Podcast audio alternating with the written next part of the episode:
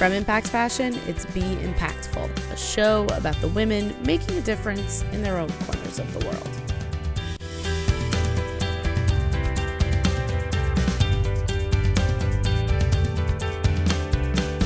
I'm Rifki Itzkowitz, and on today's show, I talk with everyone's favorite makeup artist about why she chose to take on less clients, what it means to her to be truly authentic, and the one question she asks herself before every post.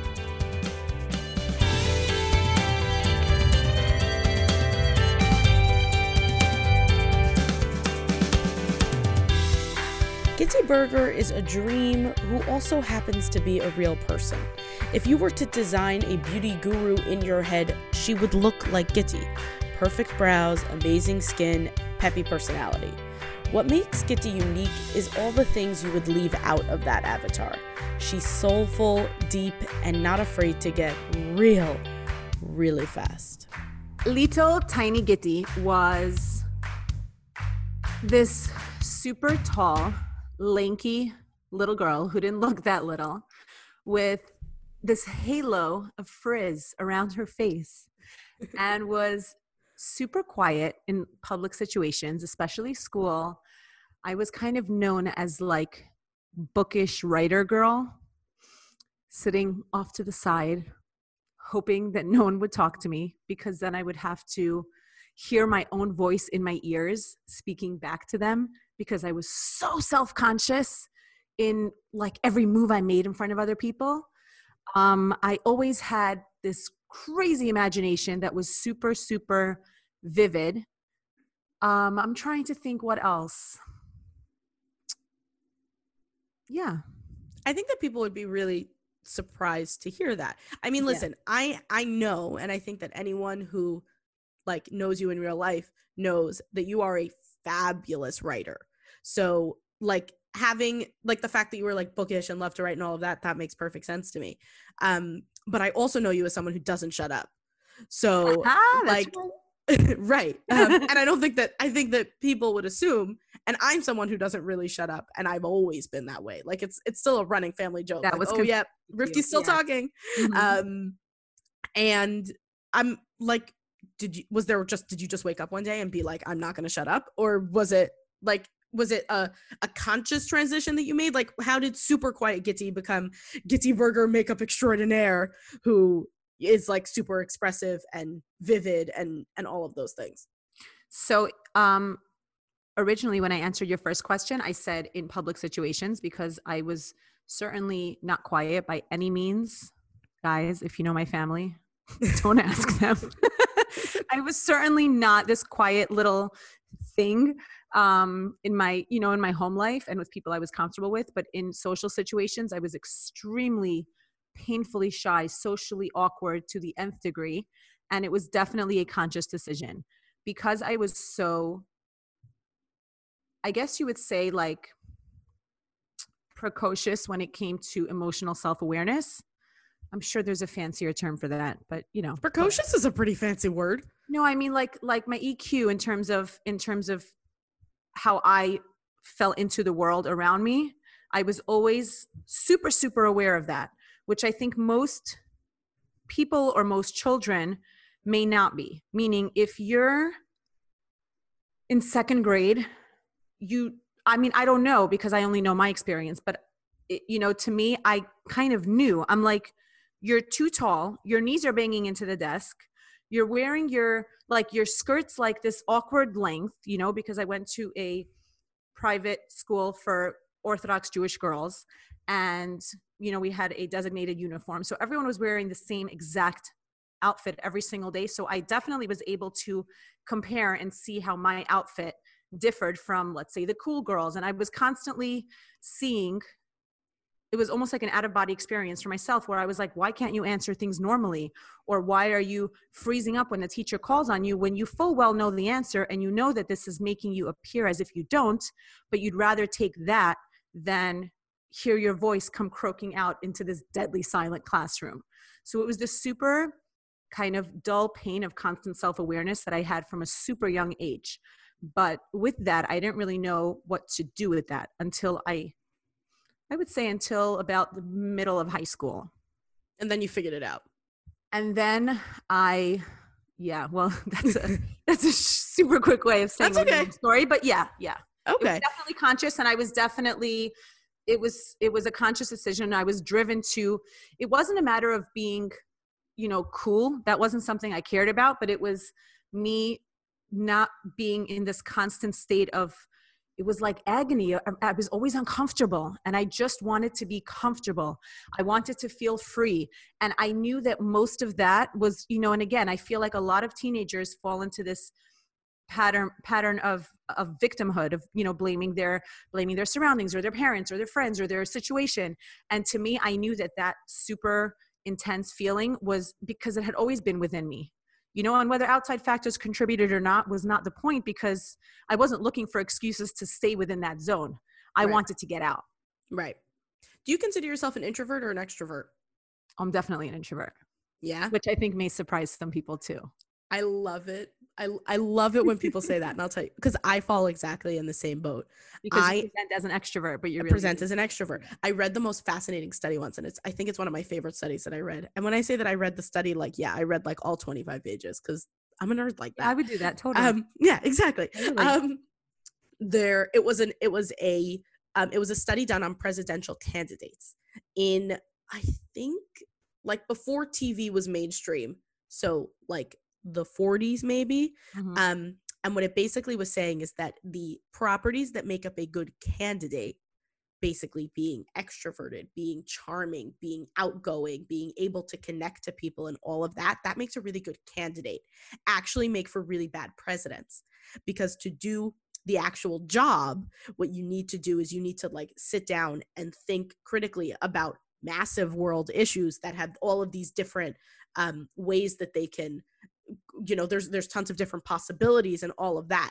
So what it was actually saying is that the the most successful presidents are the ones who were the worst candidates. So think about someone like FDR when it was before a time when he needed to be super extroverted because it was before a time when he when there was TV and when there was these televised debates and all of that. And there's also there's always that famous example of the Nixon Kennedy debate where Mhm. um, if you watched that was one of the first debates to be televised if you watched the debate on TV, you thought that JFK won because he's hot. Um, but if you listened to it on the radio when you were just listening to what they said, you thought that Nixon did better because he had better answers That's or, so or whatever it was. Mhm. So I'm always fascinated by this introverted extroverted thing because, like you said, uh, both of us pre- present as extroverts because we're good with people and we're like we're perfectly fine to hang out with. But I don't know about you, but I and I've mentioned this before. When I am at a party, I take frequent bathroom breaks. Not even to go to the bathroom, literally just to like go into the bathroom, look at myself in the mirror, take a deep breath, like just compose and then go out because those situations really drain me um and then and listen i work by myself all day. I spend i mean listen i text my friends or whatever and like my business i work with a lot of people remotely so not technically like by myself but you you i i just i'm good by myself. I really really am. And it's i i kind of figured that you were that way also. Yeah. So I think I remember reading somewhere once a couple of years ago about how how great social media and Instagram in particular is for introverts in helping them grow their business or their brand or whatever it is they're, you know, trying to do in the business sphere because, you know, when I'm talking on Insta stories, I am not thinking of how many thousands of people are going to be watching me. I mean, I'm aware of it, so you know, there's I'm definitely aware of what's coming. There's a level of in that censorship sense, that's happening. course. But in the sense of fear, I'm comfortable and I'm able to really be myself because it's just me talking to my phone. It's not so scary. And for me, a situation like that can get really scary, even when I'm teaching my courses, which are relatively really small groups every single time the day before I start a course and I actually meet my students and I meet the girls and we establish that connection, I can't eat. I have horrible stomach cramps every single time. And I'm teaching for almost 10 years at this point, And it never gets old for me. And always, my husband waits till I walk in the door. The next day after the first class, he always asks me, he's like, How was it? And I'm like, because now now there's there's there's faces and there's people and there's hearts and once once um you know so in that sense i really really love people and I don't work remotely for the most part. I'm, you know, I'm on the field, I'm doing weddings, I'm teaching, I'm working in person with people. And I come alive when I'm with people and when I'm around people and I love it. But at the same time, with an extrovert, that fuels you and that gives you energy. And with an introvert, it drains you. Yeah. So when I'm in the situation, I'm on and I love it. But then when I come home, it's it's almost as if I can't even some I, sometimes I can't even retell you know the accounts of my day you know to my husband or whatever you know we're we're eating dinner and we're talking because it's just I, am spent and I can't talk anymore and it's because I give so much of this not just a job for me I give so much of everything I have to what I do and by the time I come home I'm done why is it more than just a job how is it more than just a job I think my why is different. Oh, we should also um, say what you do because we haven't done that oh, yet. Sorry. For someone who doesn't know. Hi guys. my name is Gitty Berger. I'm a bridal makeup artist and a beauty educator. I've been in the field for almost two decades at this point. So that adds up to a lot of brides. A lot of brides. Okay, so why is it more than just a job? Because so I, I, I know plenty of makeup artists and I have had my makeup done by some of them where it's you know they show up they have their kit they you know, they smear some stuff on my face, they move on with their lives. And it Ooh, sounds like professional schmearer. Isn't it? It's a great that, that's what my grandmother calls makeup artists, to be perfectly honest. She also totally. calls she also calls um painters that. Like people who paint houses. That's what we're she, doing. Yeah. She's like, I just she's so like, funny. I just need someone to smear the walls. Um, that is my grandmother for you. Um, literally that anecdote encompasses her entirely. Um, but yeah, why why is it more than just a job for you? So I think my why is, and there's nothing wrong. I just want to say that before I go into, you know, what my why is for me and what I do. I think there's absolutely nothing wrong. And there's a lot of pros to being that way, to being able to come, do your job, do it well, and then go home and be able to function optimally after that. Um, it's something that the fact that I am not able to do that is something that has definitely been a problem for me over the years it's it's i am not able to give the way i want to give necessarily to my family when i get home i'm just there's there's it's almost as if there's nothing left of me to give because i need to refuel. I need to be alone for a little bit. I need to i need to take my shower or my bath. I need to rest. I need to just be in silence because i'm so drained. I can't just walk in. By the way to anyone who doesn't follow me on on social or who doesn't know anything about my background, I'm a married mother of four children. So that's the that's, that's a handful. That's that's yeah. So that's where I'm that's what I'm walking into after work. So that's another situation where I'm so grateful and so happy to have so many people to give to when I come home. So to go from one situation in, directly into another that requires so much of me, it's it's a lot. Yeah. And it's something that I've always struggled with, but it's I can't not care or care less about my clients. I've tried. It doesn't work. it just doesn't work. You just don't know how to operate that way. I can't. That's not me. So and the same way it was never a conscious decision to go into this with so much heart, it's it's not something that I can consciously stop. Right. And at this point, I I embrace it and I know and I try to schedule accordingly and you know make sure that certain things are done beforehand in advance so that way when i come home i'm able to have that downtime that i need to recharge emotionally to be able to give to my family. So like you so, won't take two weddings back to back for example? Um i try not to. I did for many many years. Um i think it was only a year ago that i started really trying to not book two back to back traveling weddings. Meaning okay. weddings i live in new jersey and a lot of my clientele is in new york.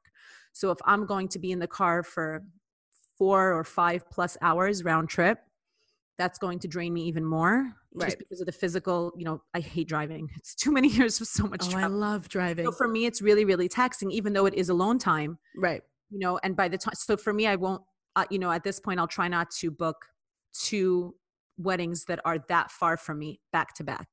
With okay, that but here's said, my question this is your said, income like this is your income. Oh, with right, that being said, right. okay. Hold on. Go for it. So with that being said, there's still seasons, you know, June is huge wedding season. Right. August, you know, before all the Jewish holidays, before Rosh Hashanah, and that entire time of year is a super busy season for weddings as well. That's before when I got married. Passover is a huge. There's there's certain crunch times during the year where I do end up, you know, breaking my own rules. Right. So, I think that all people who run their own businesses do that.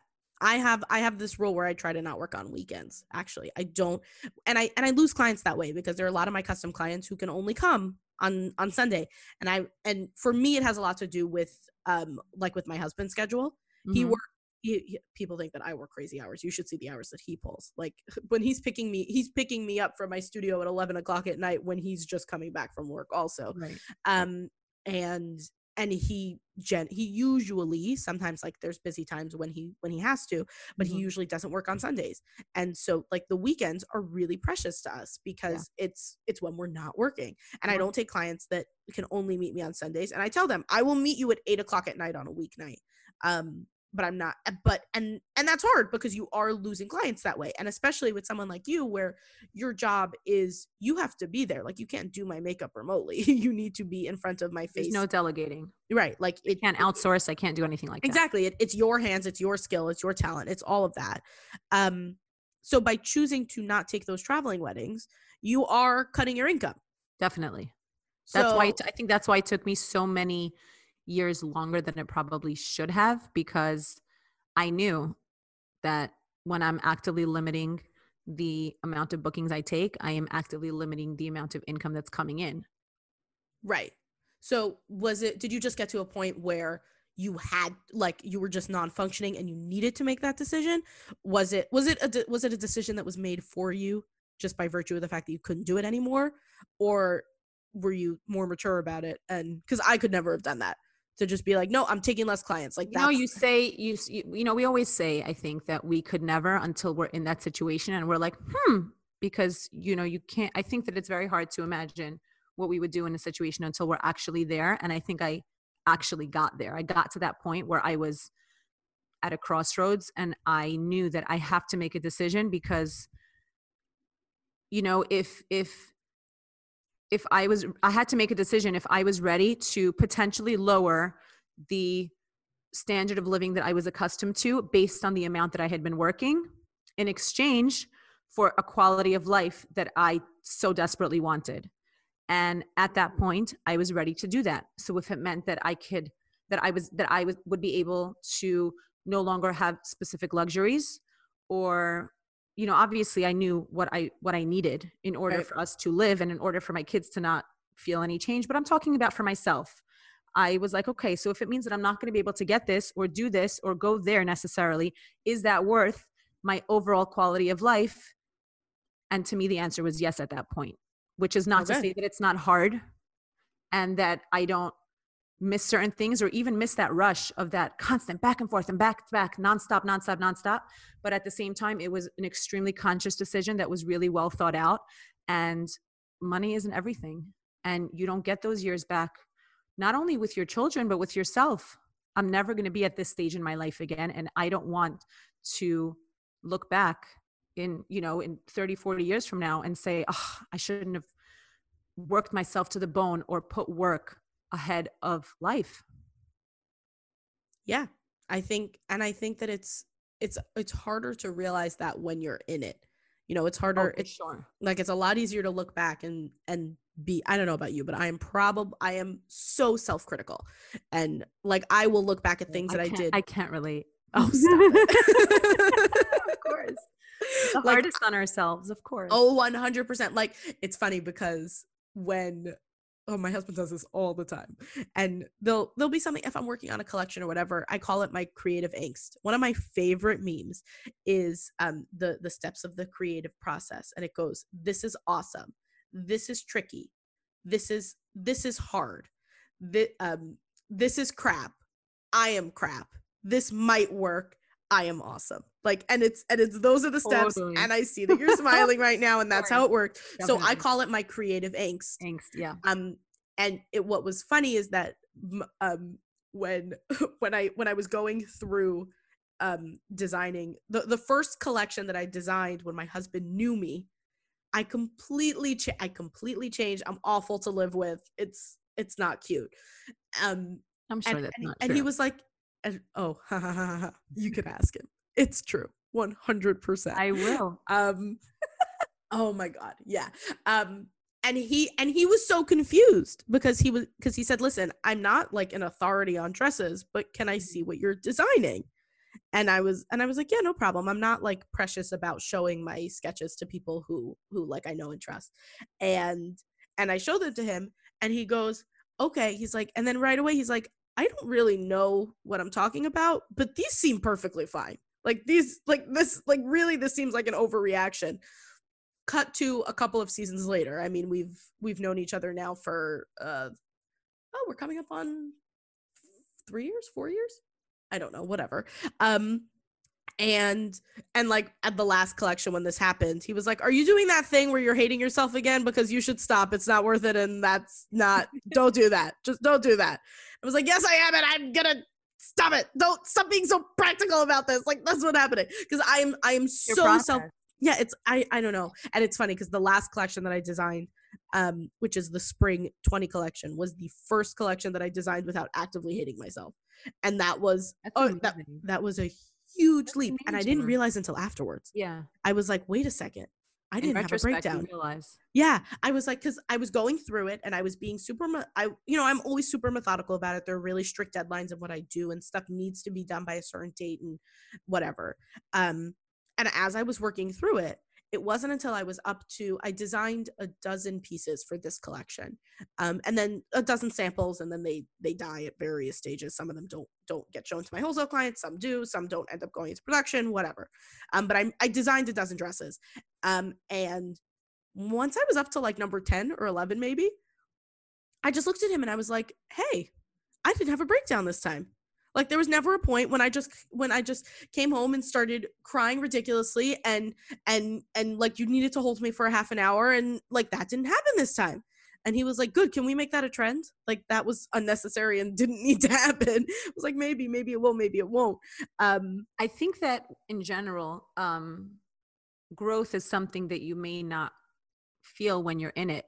But then when something comes up, like let's say this situation that would consistently repeat itself with you, and then when you realize that that, you know, pattern that you may have felt was unhealthy or not, not serving you in the way that you wanted it to, and when you realize in hindsight that you broke that, then Right. you kind of realize, oh my goodness, I've actually grown a lot more than I may realize or I may give myself credit for. Right. I I actually tried to figure out what had actually happened because um it is I mean you for sure know this. As a creative person, it is very hard to not tie your self-worth to your output.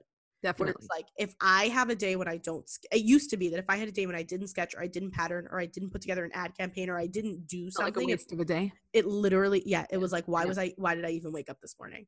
Um and then what I had what I realized as I as I became more and more experienced in this field, and I'm sure that this will continue to um like I, I hope it continues to develop. Like I hope I continue to grow and learn more things. Of course you. Um I stopped tying my self-worth to how well things sold. Um, particularly in the wholesale space, because what I realized was there are about a million reasons why a store may or may not choose to carry my collection, and only one of them is I don't like the clothes. Like that's liter and that's literally number 99 out of 100. Because before that it's do they want to carry my price point? Do they want to do dressy clothes? Do they want to do they want to carry color? Do they feel is their overall business doing good? Did they just come from a different um company where they where they feel like they overspent their budget and now they don't have any left? All and all of those have nothing to do with me or my clothes or whether they like them or whatever. So like letting go of that and just being, you know, kind of putting my head down and saying I'm going to make what I want to make and the spring 20 collection is amazing and i'm so excited for you guys to see it because because that's literally what happened in the process. It was it was listen you I'm have not- to create what makes your heart sing. exactly and that's and that's what i did with this collection is that i took i stopped trying to figure out what people would like what my wholesalers would want to buy because that's like that's like a dog chasing its tail. You could do that for forever and i was just like i'm just going to make what i want to make and i'm going to make great stuff and by the way there was a great reaction to this collection. Um and that and that and and that just builds on itself and builds on itself and and all of that. So it's really easy to be self-critical and and and you know and while i think it's easier to be self-critical in the moment than it is to be reflective in the moment. And these are things that i came to afterwards. But i'm curious for you when you when you are making that pivot because i know that you're like i you, you are pivoting right you are doing other things Definitely. Yeah. right so which i know you're not going to tell me about but whatever Of course not. uh, of course not because because that's How just not how, operate. that, that's not how Gitty rolls No, there's no guys, I'm working on something or here's a sneak peek when it's ready. why not Because I feel like because sneak peeks by the way are Oh, a I'm great sales them. tool I'm not against them, but a great like, i use it all the time Absolutely. I'll tell you my and I don't have any sort of marketing team or branding oh company that I work with. okay yeah but you're So really I just good do at what it I want and what speaks to me. So I could be dead wrong. So everybody don't listen to me. oh But with that being said, I'm just gonna with that being said you're just really good at marketing I'm going to touch on what we were discussing just a minute ago regarding, you know, when you pivoted in your company and started creating fairly recently, creating what you love as opposed to what you think your customers wanted to see. I I've I've always, you know, leaned more towards that, but as I grow up, first of all, in life, um, as I'm getting older, but also as I grow more in my business, I am more and more comfortable sitting in that and doing what I feel, you know, what I know makes my heart sing and what I feel that my, the clients that I know I have now would love because I do have a feel for my audience and for what speaks to them. And I'm not trying to I'm not trying to get everybody and I'm not trying to please everybody. And I'm very aware of my niche and I love my niche because I created it. So for me, going, you know, that's why I think for you that future collections will do so well because it will attract the clientele that appreciates it as opposed to you going out and trying to please everybody. That's, I think, just a great business tip in general. And going forward, it's a great business tip because running doing anything creative is really hard. And doing something creative that you don't love is literally like trying to push a gorilla It's up a hill. It's like it's actual torture Yeah. and you won't be able to do it. Like it's it's really just not sustainable. So to me you know going forward i i'm doing things the way i would want it to be done to me so i when i see sneak peeks i want to see the actual product within 48 hours or whatever's being teased to me. I don't have a long attention span because i'm being so constantly bombarded with so many images and so many pitches and so many campaigns because this is a technologically driven world. And if you want to hold my attention span for more than 3 seconds then i you can't make me wait that long so for me that's how i feel. When i hear guys i'm working on something but i can't tell you then what what what that person to me again this is just my opinion but what that person is telling me essentially is they're asking something from me and they're asking for my attention to be on them for an for an undetermined amount of time until they choose to fill my curiosity. Why should i trust you with my attention span for an x number of t- for an x amount of time so to me i like to do again what i want to see and what i want to see is chick chock i don't have patience so either if you know if going forward if there is you know a teaser for something that i am going to be offering my audience there will be a as short of a gap between the teaser and the actual launch as i would want to see but not longer than that. Or so you would do it you would let it sit like over a weekend uh, you know again it's again because i don't have a team telling me what to do i kind of do what feels right and i right. really trust my gut. So again it depends on what the launch would be and on you know because weekends for example just because you said weekend a weekend can feel like four or five days to some That's people. so true. it doesn't fly by as much as you know from a monday night to a wednesday night. Right. Okay i hear that. So you know so i'm just taking it very literally what you said. Right. So you know it would depend what's going on, but I'm just anything that I'm doing going forward in my business is what would I want from someone that I'm watching or that I'm following or that I'm invested in in any sort of way. And if it's not something that I would want, then why would why would my audience want it? okay. Well, why do you think people like you so much? Because people they love you. Oh my Lem- okay. Full full no no no no don't tell me. No here's the thing though. I will tell you now.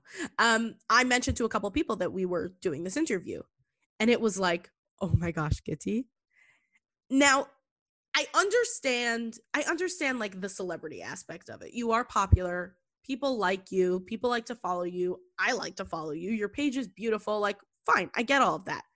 But people love you. Like there are people are obsessed with you why do you think that is? I think we should ask them. um, hmm.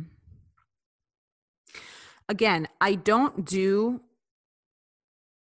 It's not. It's, it's not an act, and I've met people at some. Again, because I'm kind of you know out in the fields, as opposed to working from home, and I'm at weddings, and I'm I'm meeting a lot of people who do follow me on Instagram, and I'm not any different. It's just me. And I know that I relate a lot to the people who, you know, I feel to the people who I feel are being just really themselves. And words like realness or authenticity or confidence are words that you never hear out of my mouth on social media. Because to me, I feel that either you talk about it or you just are. Right. And that is not to say that the people who talk about it aren't at all, because I have so many colleagues and friends on social who talk about it and they totally are because I know them in real life. But to me, I feel like, again, this is just for me personally, it almost dilutes, it almost dilutes the message. And I feel like have like you ever heard of the writing rule show, don't tell? Oh, of course. Yeah. I, I, think that's also great with kids as well, because kids yeah. will you know again i'm a mother of four and that's something that i've noticed a lot with parenting that you can say things to your kids from today till tomorrow but they're absorbing what you do. Right. And i don't think this is any different. And right. it's not as much of a conscious awareness of ooh i want to portray this image as opposed to you know people people are not people are not stupid. Let me go on a tangent for a second even Please. though it's not really a tangent. But something that I always tell my students, and something that I notice in general on social media is that sometimes messages or, yeah, sometimes messages can be almost dumbed down, I want to say. I'm trying to think of a more PC way to say that, but whatever, you get it. And I feel like it can sometimes be frustrating where don't think that we don't see straight through it. Don't think that we don't know that you know you're just leading up to it in this way because i'm you know i'm already tensed up because i already know you're about to sell me something. You know you you can you, you see people are a lot more transparent i think than they think they are. And i know we say this about children all the, all the time that i mean i definitely see it with my children and with any kids in my life even the ones that aren't mine where they you see this a lot even with babies that they are why are they attracted to certain people? You know even a little baby an eight month old baby will smile and be pulled towards one person over another. Young children even older children they'll be more comfortable with certain relatives or certain people at parties than others. And you know i believe that it's because they will just you smell authenticity and you smell when someone is real and when there's no divide between who they say they are and who they actually are. And i don't think we lose that as we get older.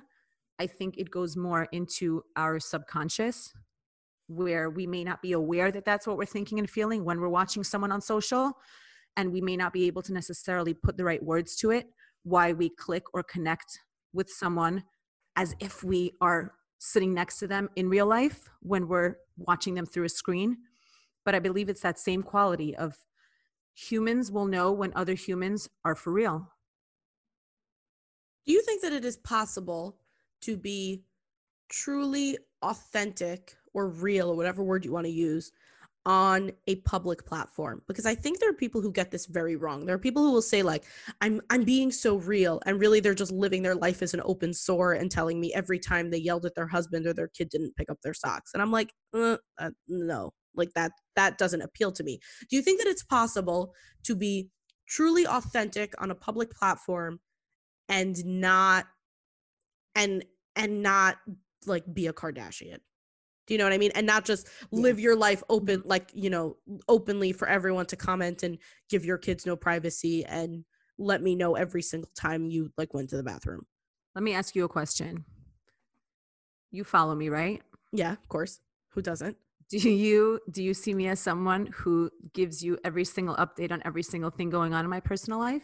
Of course not. But here's my but here's my point. I still think that you are I I do think that when you say something, you mean it. Absolutely. So where to so my I I don't know like do you So think you're not asking if it's possible because you see it's possible. I think you're asking how that maybe yeah that's a better question answer that I think so. So I mean I don't know, but that's what I yeah why not yeah it's a better Um, question go with that I have a couple of I don't know if you would call it rules, but there's a couple of things that go through my mind. Some of them I've mentioned on social or at you know speaking engagements or whatever. Some of them I've mentioned in the past, so this may not be new to some of you, but I'm going to mention it anyway because it's a worthwhile reminder. Um, there are a couple of it's kind of like this little mental checklist, and it's again, it's not conscious. It's just something that I've kind of noticed that goes through my mind. Um, before I post on stories or when I'm writing a post on, uh, you know, on the actual grid on Instagram. And there's a couple of things that I really kind of just think about quickly. It takes a couple of seconds. But one thing that I always kind of think about is is what I'm about to say or post, is this a wound or is it a scar? Ooh. And yeah, and to me, if something is an open, and again, this is for me, if if something is a wound and it's open and it's raw and it's bleeding, then I'm not going to talk about it. And I'm also usually, if it's something that's big enough that, you know, again, because I, because I'm, I'm a very sensitive person in general, and it's very hard for me emotionally to compartmentalize when something major is going on, which doesn't have to be dramatic. I mean, everyone goes through things. This is the way the world was set up. But I I also can't fake it. So during those times, it's like, am I just trying to pretend to be all perky and whatever? And if I am, and I am going through something, I generally won't post because even if no one will pick up, I just feel like it's misleading for me. And I feel like if I'm posting all the time, always happy and always great and fine and amazing, then again, if I was watching me, I will very likely at one point when I'm going through something or if I'm in a bad mood think, oh my God, like how is Gitty Berger always happy? And everything's always sparkly and beautiful and amazing and in the right lighting. And I would never want to be that person to make someone else feel that way. So for me, I won't post saying, hey guys, I'm going through something because to me that's a wound right and it's open and I'm in the middle of it, but I choose to just not post at that time. okay so you take I'm talking about on I'm talking about on stories because right with posts that's separate and I usually have that planned out months in advance. But I'm talking Of about on course you do. stories. and I'm, you know, I'm talking about on stories because I feel like that that's just misleading and it doesn't it just doesn't sit right with me. Um but when So you basically refuse to lie to people I guess so. Yeah. You're just an honest And- person who refuses to lie to people. I'm not going to pretend that i'm happy and but i'm not. Right, and this is actually something that you taught me by the way because you can probably still hear it in my voice. Um i have been sick the past week and like sick like in bed not anything. Oh, and i thing. was and i was texting with you and i was like i feel like i need to put something out there. And you were like go watch tv yeah, don't, don't. like just don't. And it's it's a hard lesson to learn but it but it's important and i do think that that Because if someone proud. sees you powering through when in real life you really, really don't want to, then what if they feel that pressure to push through when it's really not the right thing? right And I think that it's super important to to understand that level of power that you have or anyone who's putting them putting themselves out there publicly has. Yeah. No, you're right. It is super important Yeah. because there are people who look to, there are people who look to people who they don't know. It's it's we very all do. uh, We yeah, all do. You we know, all do it. I don't because I think that when it's phrased that way, it can almost be viewed as a weakness. Like, oh, the ones that follow the influencers. I have news for all of us. We all do, and we're all influenced by anything that we consume. So all of us are being influenced all the time. Right. And it's also a very safe space. Can I tell you the craziest story? Mhm. This happened about a year ago. So there is a trade show that happens in Boro Park um, every year at a hotel called the Park House Hotel. Happens twice a year. It's it's basically where you go if you want to sell a modest line to a Jewish clientele. Mhm. Um, and I show I show at the show, um, and a lot of the store owners that come there are women who do not drive. Uh, there are certain sects of Orthodox Judaism where uh, where the women don't drive. Yeah. Um, I am not from that sect. I do drive a lot. I love it. Um, and I was I leaving. like sometimes I wish I was from that sect. it would be it would be like nice to be driven everywhere, right? Yeah. No, I, I happen to really, really love driving. It's I think it goes back to like just being an introvert and the alone time and I just like listen to podcasts and I scream at the top of my lungs singing and I just have the best time. Or- Um, I was leaving the show late one night at about 10 o'clock and I noticed one of my store owners um was like basically sitting there and she was on the phone and she was wait she was trying to like coordinate when someone could come pick her up. Um, and I happened to have been driving through her neighborhood on the way home. So I offered her a ride. I said, if you want, I can I can drive you home. And she said, Oh yeah, no problem. That would be great. This is an older woman, I want to say probably like in her 70s, um, who has been selling clothing for I think she said 50 years or something like that. Um and we got to talking in the car. It's late. It was like very romantic setting. It was like it was it was late. It was dark. We were Mhm. driving through like all the lights. it's like me and this older woman. Um and she started asking me about about my family um and and what my husband does and and everything. And she and and I told her I said you know he's an accountant. He's whatever. And then from left field completely from nowhere she starts unleashing all of her like marital problems to me basically. She was saying how her husband is um how she really doesn't like the job that her husband has she really doesn't like um she really doesn't like what he does he doesn't make a lot of money she needs to work um so hard and she really doesn't want to be running this store but she has to be because because they need the money and he's and he's very strict and he never wants to do anything fun and she's such a fun person and i'm so expressive and and and for and i remember this line that she says she goes she says for 47 years it's just been boring and i was like oh my god you poor soul what am i supposed to so sad. do and it was so, So sad. hard. and then and then she started complaining about her mother-in-law and and and how awful her mother-in-law is and then i was like i don't know what to do i i don't know what to do and i was like thank god i have a wonderful mother-in-law um so i so i i like said something ridiculous like oh yeah that that can be really hard but really like she just needed ridiculous. That's validating.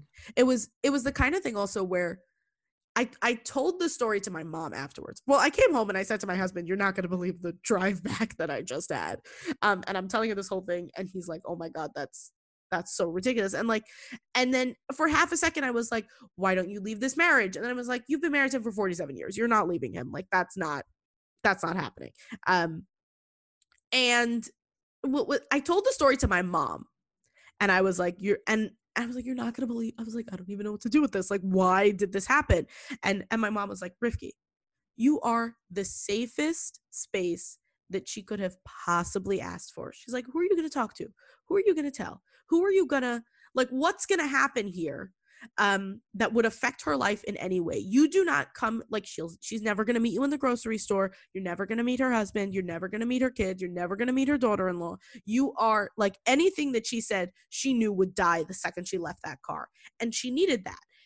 And i think that people view the people who they follow in the same way. They're never going to meet you. You're never going to see them. They can complain to you about their their kids their husband their whatever and they, and then and it's no one's ever going to find out because it's it's an easy safe space but i also think that you need to put yourself out there in a way for people to feel comfortable and i do think that you do that very well i and i don't think that it's intentional i think that you're just no, definitely wasn't. right you're just like that because because you just are that's just that's just My whole do. page is just very cozy vibes. It's cozy.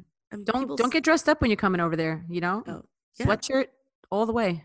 all all the way every day Yep. oh my gosh this was fun But you okay know once you're once you're talking about that, I should just you know I may as well just make this statement that anything that goes down in my DMs and there's a significant amount. I mean, it stays between you and me to whoever I talk about. I don't think it's cool that people tell me things. I think it is an incredible responsibility. And I'm super careful to not give potentially life altering advice because I know that people listen to me. Right. And I know that if I tell someone, hey, why don't you do this? And it could potentially have life altering effects because I don't know them in person. I don't know so many other factors that are surrounding whatever it is they're asking me about. And that's a responsibility I would never want to have or a hold I would never want to have over someone else's life. So that's something that I am super cognizant of and super careful with because I am I am not your therapist and you know I am I just try to be that validating safe space like you said and that person that you can sound off of without you know in in in the safety of that anonymity and of sometimes it's a lot more easy and more comfortable to a lot more easy a lot easier. Mm-hmm. Sometimes it's a lot easier and it's a lot more comfortable to not be sitting face to face with someone and to just be DMing them because it's it's it's almost less emotional and it creates that degree of separation where you may be able to think it out for yourself more clearly. So i just wanted to let you guys know that. Yeah that's that's super powerful. Okay we're wrapping up. What's next for gb so many things. Tell me tell me tell me. Um so there's a lot of things coming. I give me give me one concrete thing. You sound like ellen degeneres. I just give me one. give me one. Yeah just tell me one. Um i, I love ellen by the way. I love her too. Ellen if you want to come on the show you're invited always. Have your people reach out to my people. This is the second time we've we've addressed something to ellen on the show i just want really to put that out that's there so yes. funny yes so i i get a lot of requests you know, in my DMs in person so often with weddings. As soon as I walk in, they're like, oh my God, Gitzy, okay, so can you do this? And can you start this? And can you whatever? And I've been, you know, in my DMs and even on comments and in emails, and I've been mentally storing all of this away. I've been writing things down. I've been scheming and dreaming for a number of years at this point. And, you know, now those ideas are in labor. So soon they'll be born. You know? Stick around. okay hold on i'm not letting you off that easy you no no not you're held captive right now i am i am all the people messaging you oh Um, gosh. what is it about now that makes you you said that this has been this has been going on for years people have been asking for these things and i want i want more but That's we'll, nice. we'll let that lie for a little bit what is it about now that makes you think that it's the time people have been asking for years why is why is now the time to give the people what they Why want now? Why this time? yeah why now I, first of all, again, I go according to my gut and my heart and not according to a business model, which again, guys, don't listen to me. But I- feel ready. It's the right time for me. You know, again, things, I, I can't push things. And if you're a creative, you can understand this. Things just sometimes need to cook and simmer on a super low flame. And then after a while, everything starts smelling really, really good. And you just kind of have to wait and be patient till that smell comes out and that super rich, deep flavor develops. And it just feels, it, I feel ready and it feels like the right time. It is, there's, and again, this may be terrible, but I'm just, I'm just telling you like it is. This is not a calculated business model that I was like, okay, I'm going to be you know, doing this for X, Y, and Z amount of time. And then I'm going to go into this. You know, I had no idea what my life was going to look like a year ago. I just knew that back to back, traveling and working anywhere between 12 to 16 hour days with, you know, children ranging from a near toddler to, I mean, not a toddler anymore, but a preschooler to teenagers was no longer working for me, but I couldn't not do it because this was my income. But there was so many other things that were kind of simmering and cooking in the back of my mind so many little voices from all of you guys that i that kept coming back to me and kept coming back to me. And again i as a creative i can't force things but when it clicks it clicks and it's time. And it clicked. Totally. okay one i'm, I'm one more prying question sure. because i can. Um you said that like these are things that people have asked you about that people have not not uh, everything. There are certain things that i just decide because that you, you know, just decide. okay but but a majority it's yeah. based on what people yeah. tell you that they want. on, yeah. Okay so what is the number one request that you get from people? Hmm i can't tell you that. Why not? Because it, because it would be a very direct giveaway. So ask me oh. another personal question tell me your deepest uh, secrets and fears. Can I tell you one like, of my deepest fears? I'll t- I'll give that to you. I was just about to say you would be way more comfortable answering that than what are you totally, of course. okay, we'll um, end with that.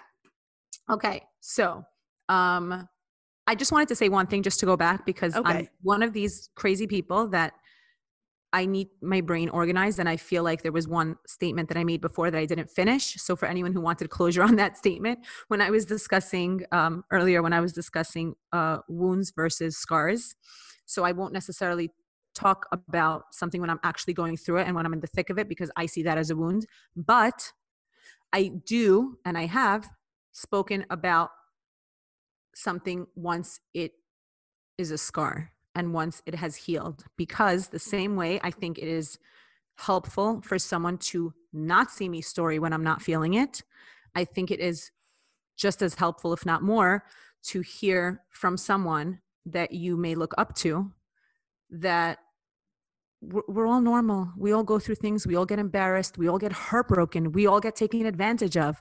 You know, no one's that different you know, in that sense, and I'm the first person to tell you you're the most important person in the world. But another super comforting statement is we're not that special. And we're not that different from each other. And it's it's such a comforting thing. So once something is a scar, I do talk about it because I think that that can help people too. Now, back to my fear. so when my husband was in school for psych, he came home and I think it was required. Maybe it wasn't. I don't remember. But either way, there was only DVDs at the time. I'm about 76 years old. So Just about. so he came home with a bunch of DVDs, different psych movies. And one of them was Silence of the Lambs. Nobody watch it. and my husband wants me to watch I it. don't I don't do scary movies. I I like butterflies and fairies and unicorns. I need my imagination to be a very comforting place. so, you know, I'm a friends girl. Anyone who yes. knows me knows this. Yes. Uh, give me Phoebe and Rachel and Joey. I'm good. Yeah. So I need comfort. So, um, so comfort or emotion, you know, give me that okay. or give me the notebook and I'm good. Okay. So not, definitely nothing scary. So he, so he turned to me and he's like, Gitty, you're not watching this with me. This is not for you. And this was years ago. And I was like, oh my God, you're not going to watch a movie without me, are you? so he said, listen, you could watch it with me, but uh, just, I mean, I'm warning you, I don't think this is for you. Anyway, so I sit there with my fingers covering my eyes, but like my eyes peeking through the cracks of my fingers because you don't want to watch, but you can't not watch. Yeah. Like also, you'll be damned if your husband's going to watch a movie without you because you think that's like a cute thing. It was not cute. and we're sitting there and I am digging my face so hard in his shoulder that it hurt my head, let alone uh, his poor shoulder. And I watched it and it was horrific. I'm not even getting into it. It was trauma. So ever since then, the main protagonist of the story, whose name is Hannibal Lecter, lives in my closet. I know I shouldn't be funny. laughing at this, but it's it, This is not funny. It's he it's, does live in my closet though. And every single night since then, we are going back at least six years, maybe eight. Every single night since then, before my husband gets into bed, and if he's in bed, I kindly request or not so kindly beg or tell him to please get out of bed and make sure that our bedroom door is fully shut, our closet door is fully shut, and our bathroom door is fully shut. Because in my mind, Hannibal Lecter, for some reason, cannot open doors. Okay. So if we trap him in there, then I'm good. Then you're fine, and then you can sleep. But I'm I'm not okay to this day. And the moral of the story is listen to your husband. Okay. Fair enough. That's not where I thought that was gonna go, but cool. um, love that. Okay. If somebody wants to learn more about Gitty Berger, where can they go? What should they do? Um, you guys can follow me on Instagram at Gitty Berger. That's G I T T Y B E R G E R. And that's it for now. And that's it. Oh, for now. You wrote. Oh, okay. Last question that I ask everyone who comes on the show to you, Gitty Berger, in your personal life, in your professional life, in the way that you move through the world, what does it mean to you to make an impact? I think to make an impact for me is to make others feel good about themselves just by being myself, not by putting on an act or doing what I think will get them there, but by living in my own truth and by living my best, most content, full, joyful life. And in that, inspiring others to do the same. Love that. Thank you so much for coming on today, Kitsy. I really appreciate it. Thank you for having me. Bye, guys. Thank you for listening today. You can access the show notes by swiping up on the cover art. You'll find all of Gitty's links there, including, by the way, a link to the sale page on impactfashionnyc.com. There's an extra 15% off already reduced prices over there, so check it out. To hear more episodes, subscribe or head over to impactfashionnyc.com slash blog slash podcast. If you enjoyed this episode and want to help more people hear it, leave a review with your favorite little nugget that Gitty dropped, or just a quick rating. Both make my day. The episode art was designed by Michelle Moses. Original music composed by Nissan Fetman. This episode was produced and hosted by me, Rifki Itzkowitz. Catch me on Instagram and Facebook at impact.fashion.nyc. As always, here's to making an impact together.